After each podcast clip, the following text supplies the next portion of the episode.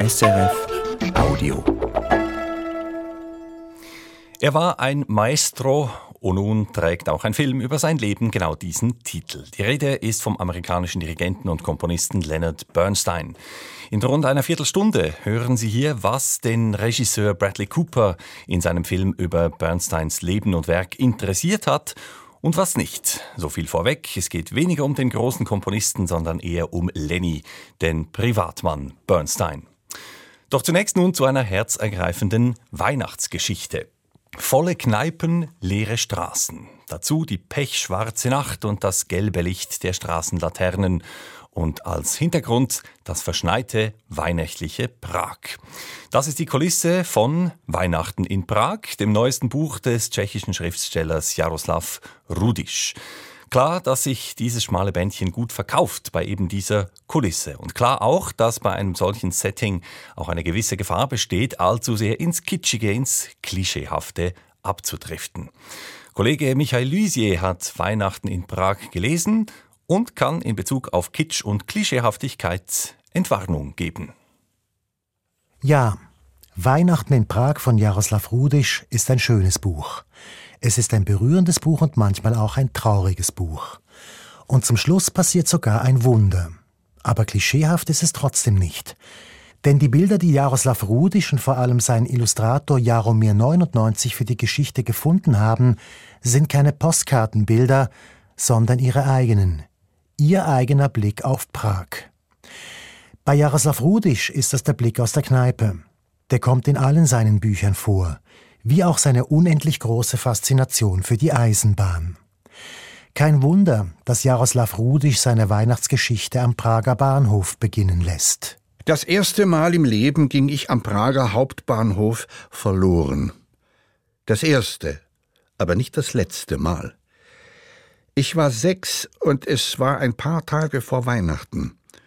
Heute bin ich älter, steige aus dem Zug und lasse die Menschen an mir vorbeiströmen. Ich stehe inmitten der hohen Halle aus Glas und Stahl. Heute ist nicht ein paar Tage vor Weihnachten. Heute ist Heiligabend. Ich treffe Jaroslav Rudisch leider nicht am Prager Bahnhof, sondern an dem in Schaffhausen, wo er gerade auf Lesereise ist. Gleich gegenüber ist ein Hotel, in dessen Lobby wir miteinander sprechen können. Dort erzählt er mir die Geschichte hinter der Geschichte, die wir gerade gehört haben das ist auch in der Tat echt an dieser Geschichte. Ich bin tatsächlich mal äh, meinem Vater verloren gegangen. Ich glaube, ich war so sechs äh, Jahre alt und es war auch kurz vor Weihnachten und wir haben aus dem böhmischen Paradies unsere erste Fahrt, gemeinsame Fahrt gemacht mit der Eisenbahn, natürlich mit dem Zug, mit einem Schnellzug nach Prag und kurz vor der Abfahrt des Zuges von Prag wollte mein Vater noch Würstchen holen und Bier und eine Kofola, das ist eine alte tschechische Cola-Variation und der sagt, er bleib hier, ich bin gleich zurück. Aber mich hat in der Tat schon damals die Eisenbahn interessiert. Ich wollte ja Lokführer werden. Und so habe ich mir diesen Triebwagen angeschaut. Und ein Lokführer hat mich tatsächlich die Kabine gezeigt, also den Führerstand, wie das so ist. Und so konnte mich mein Vater nicht finden und war sehr aufgeregt und sehr glücklich, als er mich dann gefunden hat. Jetzt ist dieser Junge von damals erwachsen geworden. Im Buch heißt er Jara und er ist der Erzähler. Jaroslav Rudisch. Es ist ein Spaziergang, ein Kneipenspaziergang, ein Prag-Spaziergang. Und wir fangen in dem Lokal an, wo Jaromir 99 und ich, wo wir uns immer wieder treffen, o Czerneho Wola oder zum Schwarzen Ochsen. Die Kneipe, das Haus muss 600, 700 Jahre alt sein. Und dieses Gefühl hat man, wenn man da reinkommt, egal ob zu Weihnachten oder irgendwann später. Und ich dachte, die Geschichte muss einfach hier anfangen, weil das war auch das erste Prager Lokal, wo ich mein erstes Bier in Prag getrunken habe, damals mit 17. Und so beschreibt das Jaroslav Rudisch dann in seinem Buch. Ich setze mich an den gleichen Tisch wie damals. An einen Tisch unter dem Wappen der Herren von Smirzhitz oder Schmieritz aus dem böhmischen Paradies, wo ich herkomme und schaue mir die Wappen der anderen böhmischen Adeligen an. In dieser Kneipe kann man viel lernen über die Geschichte. Und auch über das Bier. Und heute auch über Weihnachten. Den Karpfen in der Badewanne, die verschiedenen Arten von Kartoffelsalat und Plätzchen. Damals, 1989, saßen hier drei Deutsche, ich glaube aus Pirna oder vielleicht aus Borna, die dann auch runter zur Botschaft der Bundesrepublik gegangen sind, nachdem sie hier ihr letztes Bier ausgetrunken hatten. Und auch zwei Blinde aus der nahen Blindenanstalt. Heute sitzen hier Österreicher und viele Einheimische, bevor sie zu ihren Familien gehen. Und auch ein paar einsame Gestalten, die hier zu Hause sind. Einer davon ist Kafka. Kafka mit V, was man aber genauso wie Kafka mit F ausspricht, also Kafka. Dieser Kafka ist groß und hat einen runden Kopf, der wie eine Glühbirne leuchtet. Immer an Weihnachten tut er das, was Kafka ein wenig peinlich ist. Ein Leuchtturm in Prag könnte man sagen. Ein schönes Bild für den echten Kafka, wie mir scheint. Die Leute in der Kneipe aber deuten das anders. Kennt jemand den? Diesen Leuchtturm? fragt ein Stammgast. Doch niemand kennt den Mann. Diesen Leuchtturm von Prag. Vielleicht haben wir nur geträumt, sagt ein anderer Stammgast. Und seine Frau sagt, nach fünf Bier fängst auch du an zu leuchten und nach zwei Ruhm. Ja, vielleicht, aber doch nicht so wie dieser Leuchtturm. Doch, doch, genau so. Aber das ist doch nicht normal. Doch, in Prag passieren solche Dinge, hat schon meine Oma gesagt. Und heute ist auch noch Weihnachten. Nach diesem Kafka mit V schließen sich Jara noch weitere einsame Gestalten an. Eine Stella aus Mailand zum Beispiel, die gerade ihren Mann verloren hat, und ein König von Prag, der eigentlich ein Einbrecherkönig ist. Und so sind sie am Schluss zu viert. Alle vier sind wie vier verlorene Kinder. Und an Heiligabend sollte niemand allein sein. So sagt man das auch bei uns. Ich glaube überall, ja. Und so bilden die vier fast eine Familie und ziehen so zu viert durch Prag und erleben tatsächlich auch in Prag eine Art Weihnachtswunder. Und das ist das Märchenhafte an dieser Geschichte. Und das sollte auch so sein. Ich dachte, ich darf keine antiweihnachtliche Geschichte schreiben über Weihnachten. Das wäre mir auch zu viel. Ich wollte tatsächlich, dass man fast ein wenig weint, nachdem man das Buch gelesen hat. Die eigentliche Hauptfigur aber dieses Büchleins ist Prag, die Mystik dieser Stadt. Jaroslav Rudisch sieht die vor allem im Licht dieser Stadt. Also es ist schon von diesem weichen Prager, gelben, weichen Licht überflutet, also meine Geschichte. Und äh, wenn man Kafka liest oder auch Rabba liest oder auch Haschek liest, dann kann man das in der Tat überhaupt nicht trennen. Also äh, das Licht, die Stadt, auch wenn Kafka zum Beispiel in der Tat überhaupt nicht so konkret ist in seinen Tagebüchern, trotzdem denkt man immer, wenn man Prag kennt, denkt man an ihn. Ja, also man sieht die Häuser, man wird von diesen ähm, Stimmung so eingefangen, man sieht natürlich das Schloss die Prager Burg, die größte Burganlage der Welt überhaupt. Und das in dieser Stadt, die jetzt nicht so wahnsinnig groß ist. Und dann denkt man natürlich auch an das Schloss von Kafka. Ja. Man fühlt sich da wirklich, wirklich sehr, sehr klein und die schien mir mehrmals unerreichbar zu sein. Wenn du da unten an der Modau stehst und hoch zur Burg schaust, dann musst du an Kafka tatsächlich denken. Und das ist alles auch Literatur, die ich gerne gelesen habe, die ich gerne lese, zu der ich mich auch bekenne, auch in dieser Mehrsprachigkeit oder Zweisprachigkeit, in der ich auch in der Tat tätig bin. Also ich schreibe auf Tschechisch, aber ich schreibe auch auf Deutsch. Weihnachten in Prag ist auf Deutsch entstanden. Und äh, diese Sprache und diese Stimmen, die machen Prag zu einem ganz, ganz besonderen Ort. Also, also diese auch sehr komplexe, tiefe, lange Geschichte dieser Stadt, wo sich die Sprachen getroffen haben, immer die Kulturen begegnet sind, die doch in der Tat eine einzige, einzigartige, besondere Kultur gründen oder die aber mehrsprachig ist. Und das fasziniert mich, ja. Sagt Jaroslav Rudisch über Prag, dem er mit diesem kleinen Büchlein hier ein weiteres literarisches Denkmal setzt. Und da darf natürlich auch eine Szene auf der Karlsbrücke nicht fehlen. Eine Frau kommt uns entgegen.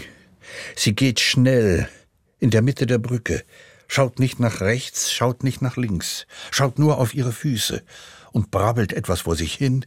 Es ist nur eine Brücke, nicht ins Wasser schauen, nicht auf die Heiligen schauen. Es ist nur eine Brücke. Sie geht an uns vorbei, und wir sehen ihr nach, grüßen den heiligen Nepomuk, der in der Moldau ertränkt wurde, und schauen zur Prager Burg hoch. Ich denke daran, wie ich mal Hanna von hier bis nach oben zur Burg getragen habe. Hanna und eine Flasche Rum, die ich meinem Vater zu Hause geklaut hatte. Und wie wir hier mit Nepomuk angestoßen haben. Zur Burg Das schaffst du nie, hatte Hanna gesagt. Doch ich habe es geschafft. Hanna, Jaras Freundin, damals als er 17 war und zum ersten Mal die Prager Kneipen besuchte. So, aber jetzt muss ich Jaroslav Rudisch doch noch auf das Thema Kitsch ansprechen und ihn fragen, wie er den denn vor lauter Karlsbrücke und Schnee und Nepomuk und Erinnerungen an verflossene Liebschaften verhindern will. Humor sei das Zauberwort, sagt Jaroslav Rudisch. Also Humor kann in der Tat nicht kitschig sein, ja. Der torpediert das Ernste, das Kitschige und ich kann auch kein Buch ohne, so ganz ohne Humor erzählen oder schreiben. Das geht nicht. Und so habe ich tatsächlich äh, mich bemüht, Nee, ich wollte auch eine lustige Geschichte, eine lustige Weihnachtsgeschichte erzählen. Allein dieser Kafka mit dem leuchtenden Kopf, ja, das ist schon so eine lustige Gestalt. Stella ist schon traurig, aber die Art, wie sie von ihr Trauer erzählt, wie sie einfach endlos von ihrem Mann äh, erzählt, das macht sie auch in der Tat ein wenig lustig. Und auch der König von Prag letztendlich, auch so ein, ein Kleinganove, der äh, auch aber rührende Geschichte hinter sich hat. Er erzählt auch, wie er in Prag gestrandet ist mit, mit zwölf. Und jetzt zu jeder Prager Wohnung einen Schlüssel hat, sogar von der Burg. Der Schluss der Geschichte spielt dann wieder am Prager Bahnhof, was ja, wie gesagt, für Jaroslav Rudisch typisch ist. Sein ganzer letzter Roman hat in der Eisenbahn gespielt. Winterbergs Reise, wo ein alter Mann zusammen mit einem Pfleger das ganze Schienennetz der ehemaligen K&K-Monarchie abfährt.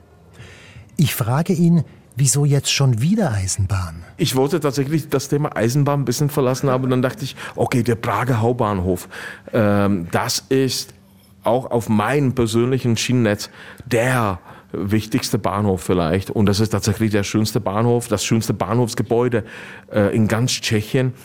Und ich glaube, der Prager Hauptbahnhof zählt sogar zu den schönsten europäischen Bahnhöfen. Der ist vergleichbar mit Antwerpen Zentral oder mit Gare de Lyon in Paris oder mit den beiden wunderschönen Bahnhöfen in Budapest, Keleti und Nigati.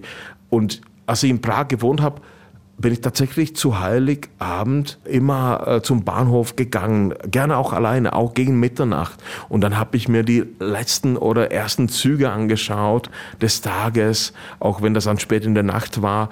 Und äh, tatsächlich hast du da wahnsinnig viele Leute gesehen, die gestrandet sind, die Weihnachten und Heiligabend am Bahnhof verbringen. Und das passiert nicht nur in Prag, das passiert an vielen, vielen Bahnhöfen in Europa. Und auch über diese Menschen schreibe ich in der Geschichte. Sagt Jaroslav Rudisch. Und wenn wir jetzt schon wieder am Bahnhof in Prag sind, hören wir noch den Schluss des Buches. Der Schluss, der den Anfang der Geschichte nochmals aufnimmt. Die Geschichte vom sechsjährigen Jungen, der verloren gegangen ist und vom Vater, der ihn sucht und natürlich wiederfindet. Ich sehe meinen Vater, wie er mich zwischen all den Menschen sucht, wie er eine Frau nach mir fragt und eine Schaffnerin, es schneit und es ist schon dunkel, und mein Vater läuft auf dem Bahnsteig hin und her, gibt Acht, dass er das Bier und die Kofola nicht verschüttet. Und dann, völlig müde, erschöpft und verzweifelt, sieht mein Vater mich vor der Lokomotive am Bahnsteig stehen. Vielleicht ist ihm das damals auch vorgekommen, wie Weihnachten, wie Weihnachten in Prag. Uli Jacki war das. Er las einen Ausschnitt aus der Erzählung Weihnachten in Prag von Jaroslav Rudisch und dem Illustrator Jaromir 99. Erschienen ist dieses Büchlein bei Luchterhand. Sie hörten einen Beitrag darüber von Michael Luisier.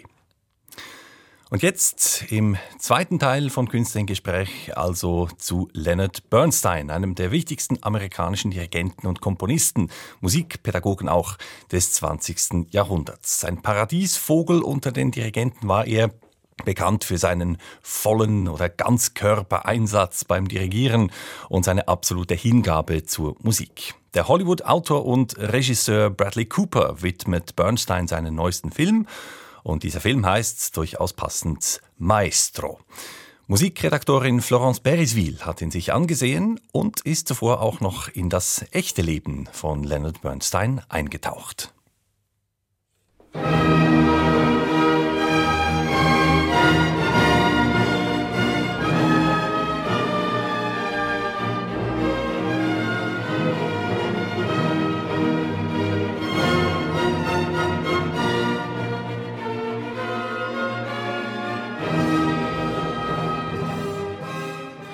Wer war Leonard Bernstein?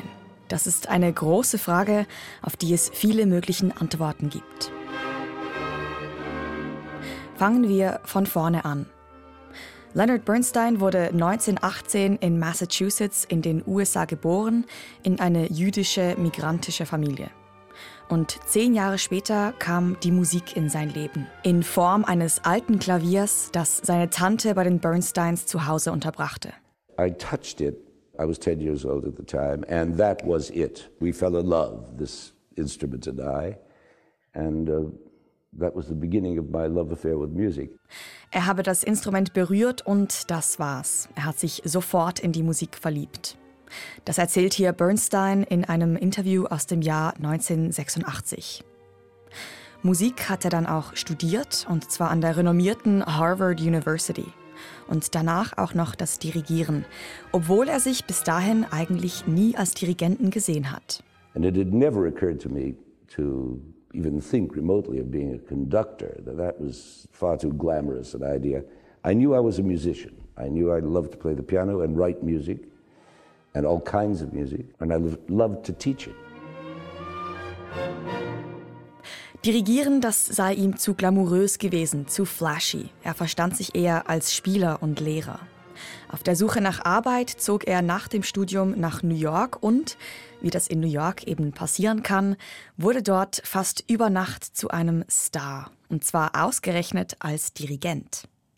1943 nämlich wird der 25-jährige Bernstein der Assistent von Arthur Rodzinski. Das ist der damalige Dirigent der New Yorker Philharmonie. Eine Assistenzrolle, die bedeutet hat, dass er einspringen müsste, wenn ein Dirigent krank wäre. Doch Dirigenten werden eben eigentlich nicht krank. And it meant that I had to be ready to take over in case Arthur Rodzinski or any guest conductor got sick. This had never happened for decades because conductors notoriously don't get sick. Am 14. November 1943 passiert es doch. Der Gastdirigent Bruno Walter wird krank. Bernstein springt last minute ein. I walked down West 57th Street until the time arrived for me to go on stage.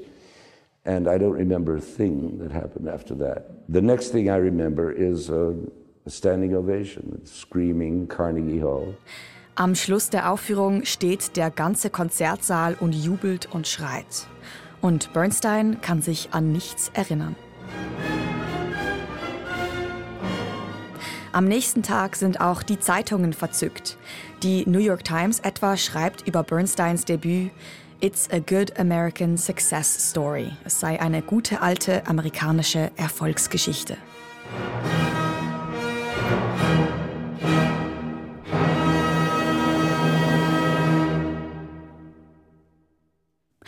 Das war sie, die Geburtsstunde des Maestro Leonard Bernstein. Dieser Novembertag 1943 ist quasi der Anfangspunkt seiner brillanten Karriere. Bernstein wurde zum ersten großen amerikanischen Dirigenten. Sein Leben lang hat er leidenschaftlich Musik vermittelt als Lehrer. Er hat mehrere Symphonien komponiert und auch ganz viele erstklassige Werke für Film und Theater geschaffen so auch die Musik vom berühmten Musical West Side Story.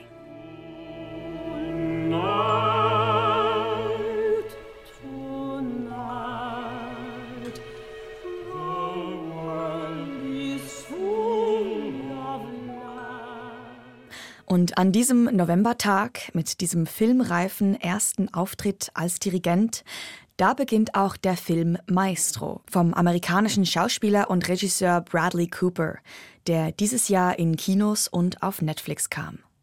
Doch Cooper interessiert im Film weniger die schillernde Karriere des weltbekannten Dirigenten und Musikers. Es geht ihm nicht um den großen Leonard Bernstein. Es geht vor allem um Lenny. Hello, I'm Lenny. Hello, Felicia. Lenny, so nennt ihn auch Leonard Bernsteins Frau, die chilenische Schauspielerin Felicia Montealegre Cohen. Der Film zeigt ihr erstes Treffen an einer Party im Jahr 1946 und hüpft danach in Sprüngen durch ihre Leben. Ehe, Kinder, Karriere. Diese zwei Figuren, Leonard und Felicia, und ihre Beziehung stehen in Bradley Coopers Film im Mittelpunkt. Bradley Cooper übernimmt selber die Hauptrolle. Spielt Leonard Bernstein und sieht ihm dabei verblüffend ähnlich, besonders auch, wenn er dirigiert. Coopers Lenny ist charismatisch, er ist in die Musik vernarrt und vor allen Dingen, er ist ein Menschenfreund. Alles und alle um sich zieht er mit seiner elektrisierenden Art in seinen Bann und er genießt es, im Mittelpunkt zu stehen. An Coopers Seite spielt Co-Star Carrie Mulligan als Felicia Montealegre.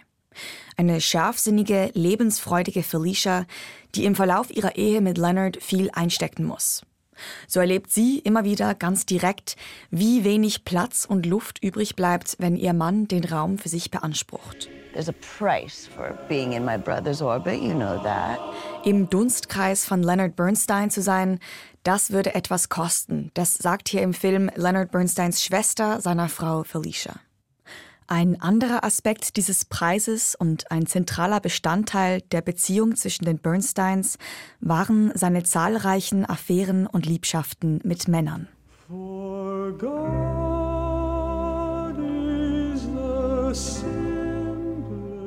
Die meisten Zeitgenossen und Musikwissenschaftlerinnen sind sich einig. Leonard Bernstein war homosexuell. Wie genau Leonard Bernstein selbst seine Sexualität definiert hätte, wenn er zu seiner Zeit die Freiheit dazu gehabt hätte, das werden wir wohl nie wissen. Fest steht aber, Leonard Bernstein war queer und hatte queere Beziehungen in einer Zeit, als Queerness ein großes Tabu war. Homosexuelle Liebe wurde damals von manchen gar als Krankheit gesehen.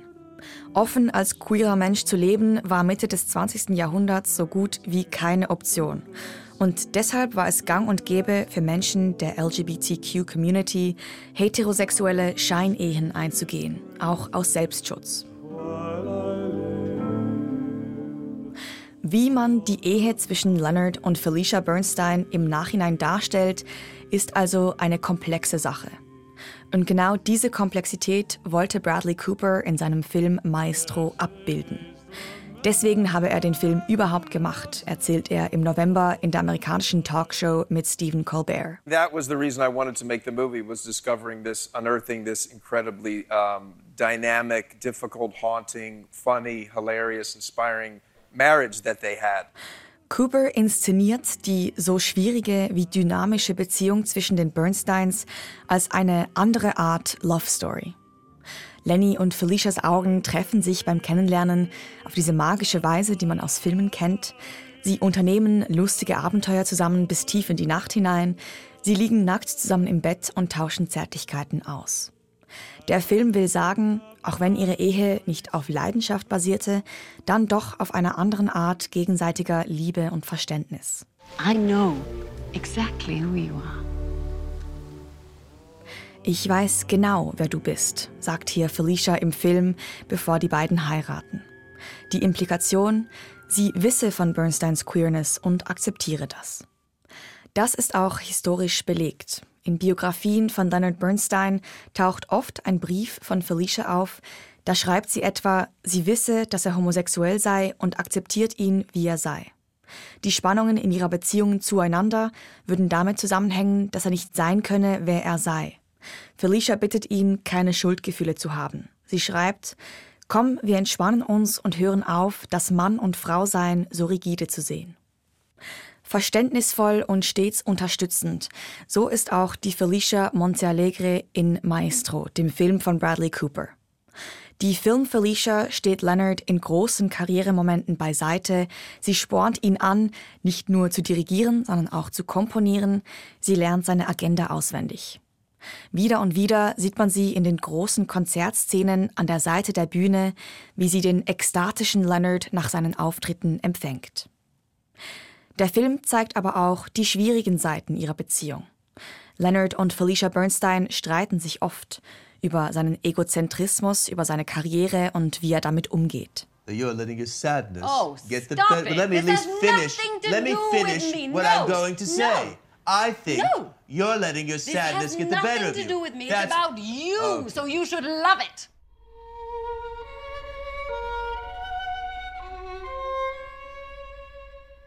Der Fokus des Films auf Bernsteins Ehe und Familienleben bringt auch mit sich, dass seine Liebe zu Männern im Film etwas in den Hintergrund tritt. Es wird zwar immer wieder thematisiert, aber eigentlich primär im Kontext seiner Ehe. Also dann, wenn seine Affären zu indiskret werden und seinem Ruf oder seiner Ehe schaden könnten. Seine Queerness an sich wird nicht erkundet. Seine Liebhaber, zum Beispiel der Musiker Tom Cawthron, bekommen wenig Screentime. Dass Bernstein 1976 Felicia verließ, um eine Zeit lang mit Tom Cawthron zu wohnen, kommt im Film nicht einmal vor. Bernsteins Liebschaften mit Männern werden als ein Kommen und Gehen dargestellt, die Ehe mit Felicia dagegen wie ein fester Fels in der Brandung. Früh im Film gibt es eine Szene, in der Lenny und Felicia Rücken an Rücken in einem Park sitzen. Felicia denkt sich eine Zahl aus und versucht, diese Lenny gedanklich zu übermitteln. Er ratet ins Leere, sie lachen. Oh, it's uh, 12. No. Six. No. Eight. Can you try? Just Maybe I should stop and think for a second. You should stop and think, because I am sending it to you. 20. No. So how long do we have to do this for?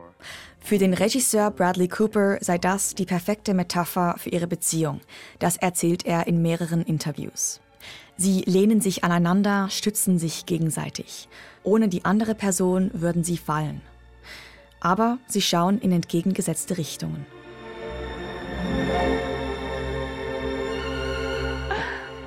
Are you itching to move? No, I'm not. Good. Actually, at all. Wer war Leonard Bernstein? Ja, er war ein Gigant der amerikanischen Musikgeschichte, ein erstklassiger Komponist, der große amerikanische Dirigent. Und manchmal eben auch einfach nur Lenny. Der Film in sich funktioniert gut. In wunderschönen Bildern wirbelt er durch die Ehe von Leonard und Felicia Bernstein, zeigt die schönen, die schwierigen, die komplizierten Seite der Beziehung. Wer Bernsteins Leben und Karriere gut kennt, der weiß, vieles wird ausgelassen. Aber eines hat der Film auf sicher getroffen. Menschen und Musik, die zwei großen Lieben von Leonard Bernstein. Und diese Liebe fasst nicht Leonard auf der Leinwand, sondern der echte Leonard Bernstein einmal in einem Interview, schon als etwas älterer Mann, am schönsten zusammen. I love two things music and people. I don't know which I like better, but I make music because I love people and I love to work with them and I love to play for them. Leonard Bernstein himself hier am Ende nochmals. Das war ein Beitrag von Musikredaktorin Florence Beriswil. Der Film von Bradley Cooper, der heißt Maestro und läuft derzeit im Kino. SRF Audio.